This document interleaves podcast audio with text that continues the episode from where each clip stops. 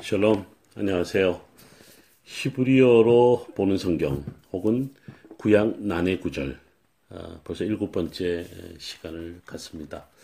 지난 시간에 에, 주의 마음에 들었다는 것이 무엇인지 솔로몬의 대적이 곧 사탄이었다는데 정말인지 갈멜산에서 바알과 아세라 사, 어, 사제들과 영적인 전쟁을 벌였던 일리아가 이스라엘 백성들을 향하여 어느 때까지 둘 사이에서 머뭇 머뭇하느냐에서 머뭇 머뭇거리는 것이 무엇인지 엘리사더로 데머리아 하고 아이들이 놀렸는데 데머리는 무엇인지 히브리어 원어로 어려운 성경을 풀어보려고 어, 했었습니다. 오늘도 어, 새로운 주제를 가지고 어, 우리가 이제 히브리어로 이해해보고 또 어려운 해석하기 어려운 부분들을 좀 한번 나누어 보려고 합니다.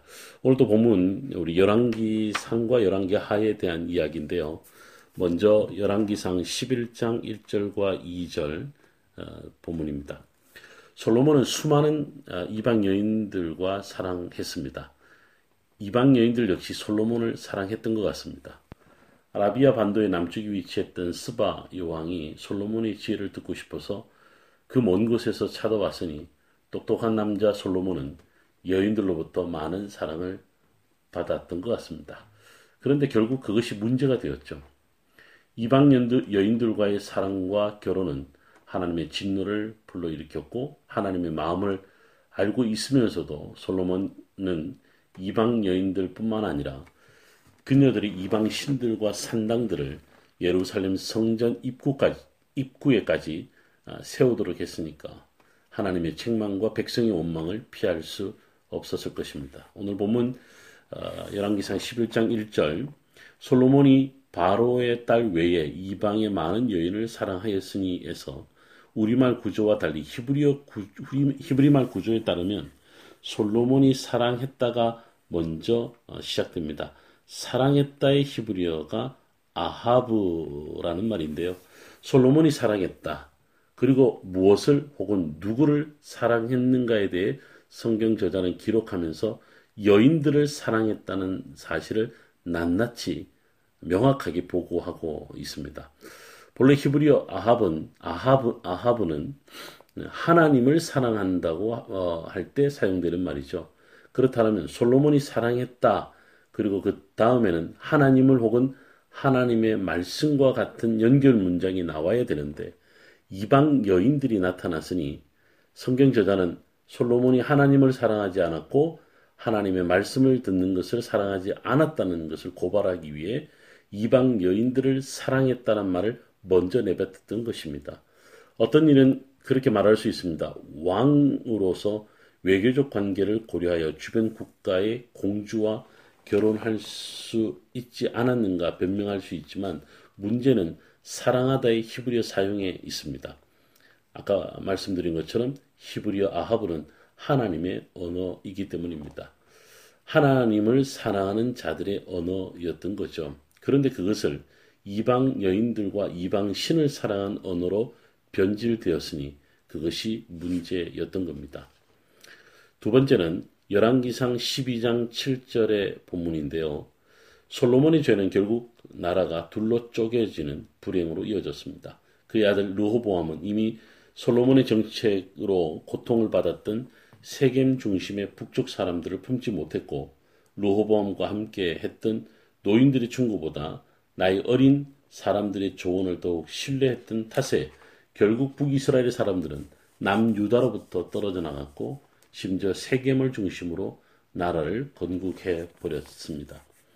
르호보암 곁에서 끝까지 충고와 조언을 아끼지 않았던 노인들의 말을 들어봅시다. 열왕기상 12장 7절에 왕일 만일 어, 오늘 이 백성을 섬기는 자가 되어 그들을 섬기고 좋은 말로 대답하여 이르시면 이르시면 그들이 영원히 왕의 종이 되리이다. 그래서 노인들이 르호보암에게 우선 무리한 요청을 했다는 사실을 알 수 있습니다. 섬기는 자의 히브리어는 에베드입니다. 에베드의 우리말은 실제로 섬기다가 아니라 종, 어, 종이라는 뜻입니다. 노예라는 뜻입니다. 노인들은 르호보암 왕에게 백성의 종이 되라고 한 것이죠. 그래야만 백성이 왕의 종이 될 것이라고 충고했던 것입니다. 왕이 어떻게 백성을 섬기는 자가 될 수 있겠습니까? 요즘 수많은 정치인들이 국민을 섬기겠다고 하지만 실제로 그런 모습을 찾아볼 수 없는 거죠. 고대 시대 왕은 절대 권력뿐만 아니라 기름 부음 받았던 자이기 때문에 신성한 능력을 갖춘 자이기도 했던 거죠. 세 번째로 열왕기상 21장 10절에 관한 내용입니다. 아합이 북이스라엘 왕 아합이 다스렸던 지역에서 가장, 가장 비옥한 어, 지역이 이스라엘 평원이었습니다. 갈릴리 지역과 사마리아 지역 산지 사마리아 산지의 어, 중간에 위치하고 있는데요. 교통의 요지로도 매우 중요한 지역이었고 무엇보다도 북이스라엘의 식량 대부분을 얻을 수 있었던 곡창 지역이었습니다.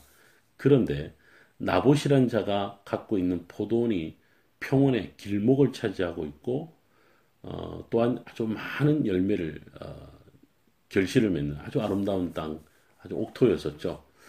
어, 아합과 그의 아내 이세벨이 나봇의 포도원을 노렸던 겁니다. 하지만 나봇은 자신의 포도원을 아합과 이세벨에게 팔지 않았습니다. 넘기려고 하지 않았던 거죠. 결국 이세벨이 나봇의 포도원을 빼앗을 음모를 꾸몄습니다.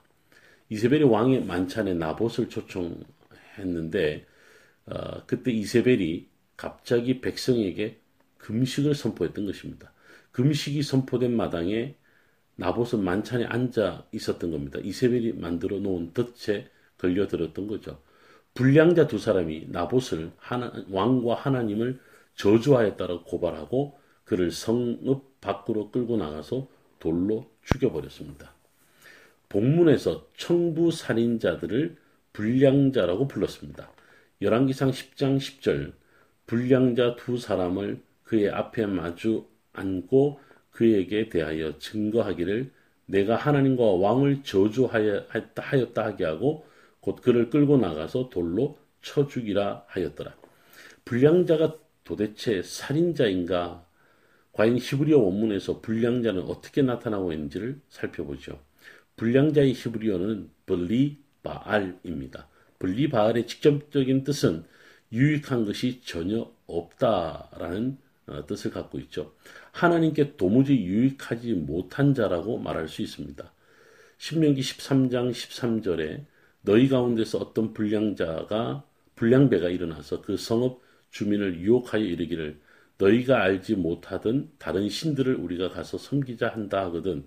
에서 불량배 즉 아, 분리바알이 사람들을 유혹하는데 다른 신들을 섬기라고 했다는 것입니다. 이세벨은 바알 신을 믿는 베니게 여인이었습니다. 베니게는 페니키아의 다른 이름인데 페니키아는 지중해 무역상들이 지배하고 있는 항구 도시들의 주요 지역이었죠. 베니게 즉 페니키아에는 바알 신이 주신이었고 그 외에도 다른 신들이 많았던 지역입니다. 성경에서 하나님께 유익하지 못한 자들은 하나님의 대적자들과도 같은 자들이었습니다. 그들의 이름은 본래 어, 본래 이름이 없는 불량배뿐이었던 거죠. 네 번째로는 열왕기하 2장 8절에서 14절까지의 말씀인데요.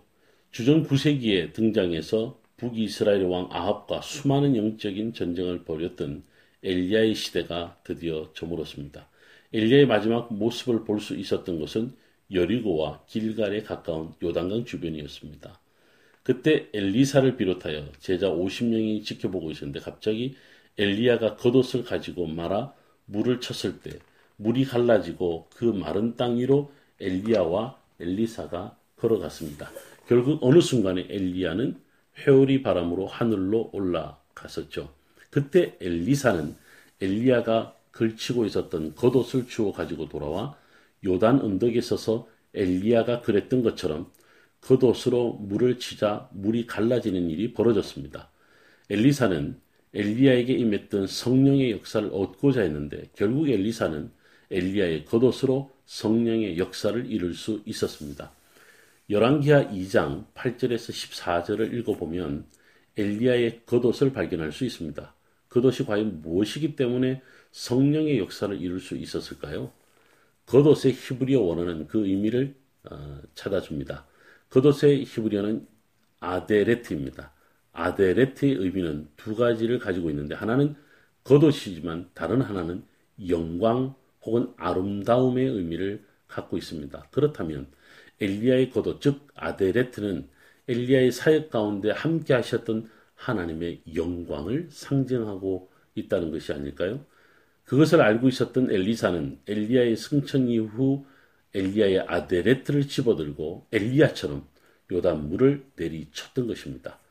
마치 엘리야가 자신의 사역을 다 마친 후 자신을 대신하여 하나님의 사역을 감당하게 될 엘리사에게 겉옷을 벗어 입혀주는 착복식과 같은 것이었죠. 다섯 번째로 열왕기하 6장 24절로 25절입니다.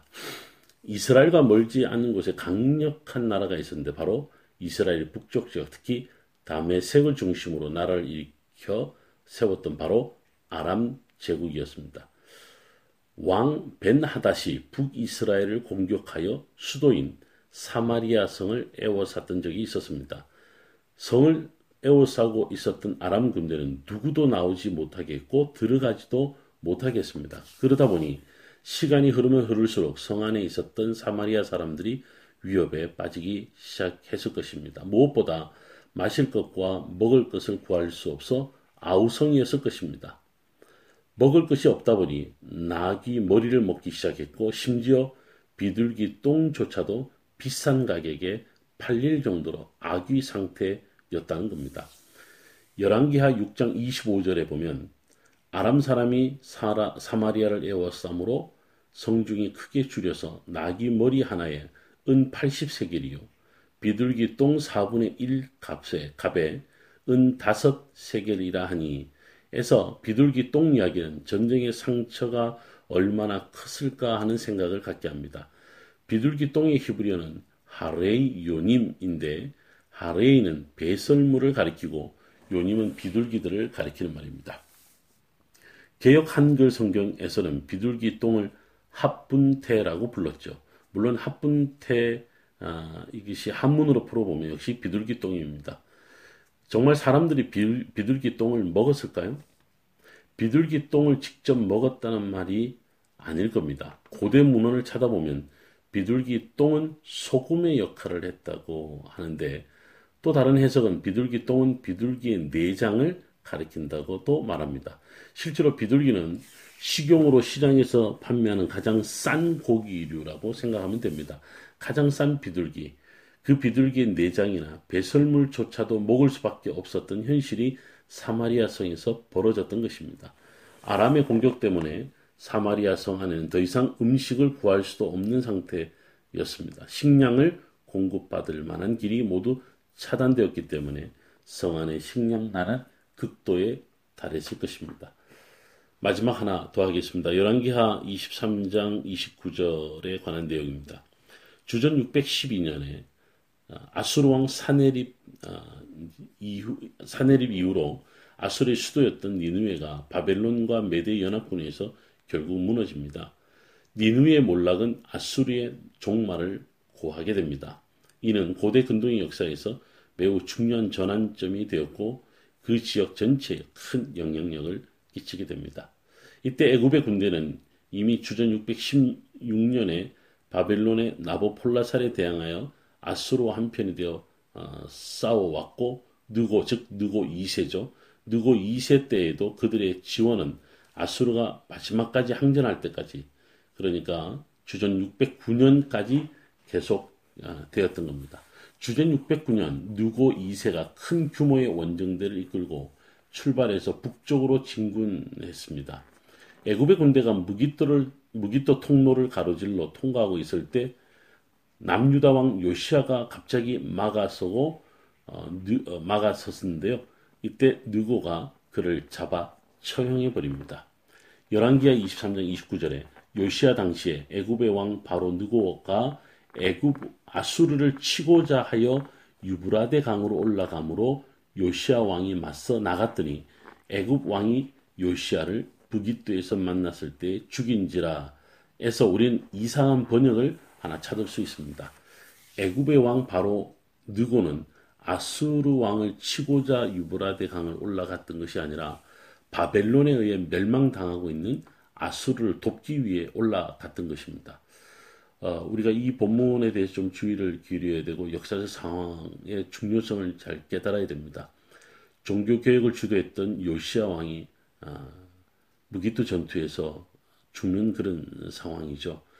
어, 남유다도 굉장한 어려움을 겪게 됩니다.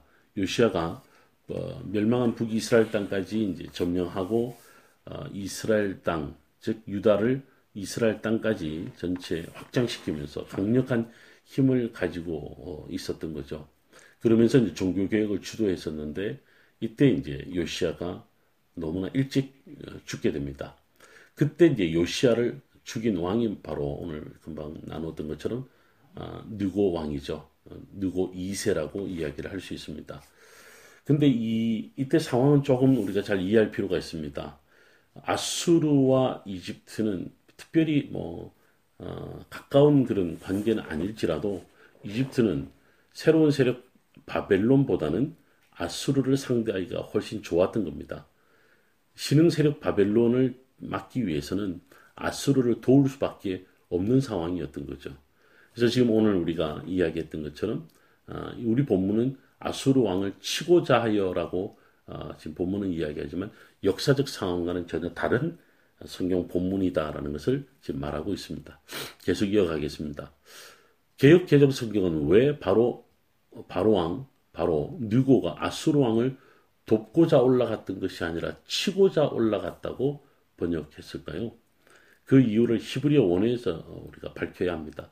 사실 본문에는 치고자 하여에 해당하는 히브리어가 없습니다. 치고자 하여로 번역된 히브리어는 알인데 알의 1차적인 의미는 이 전치사입니다. 알은 알의 전 1차적인 의미는 위에이고 다음으로는 뭐뭐 대하여 관하여 만약에 좀 더 확대한다면 뭐뭐에 대항하여 뭐뭇을 위하여라는 의미로 생각할 수 있습니다. 개혁 개정 성경은 알 전치사 알을 대항하여로 번역했고 표준세 번역은 돕고자로 번역을 했습니다. 개혁 개정의 번역자가 실수했다고 밖에 말할 수 없습니다.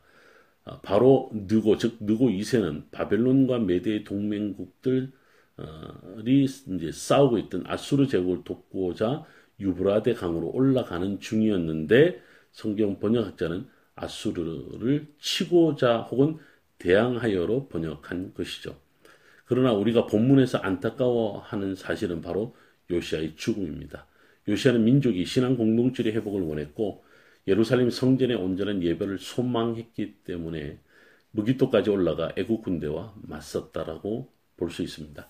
요시아의 죽음은 요시아의 종교 개혁이 실패로 이어졌고 꼭 10년 후 어, 596년 예루살렘 성의 함락, 20년 후 586년 예루살렘 성전의 멸망 그 결과를 가져오게 되는 거죠.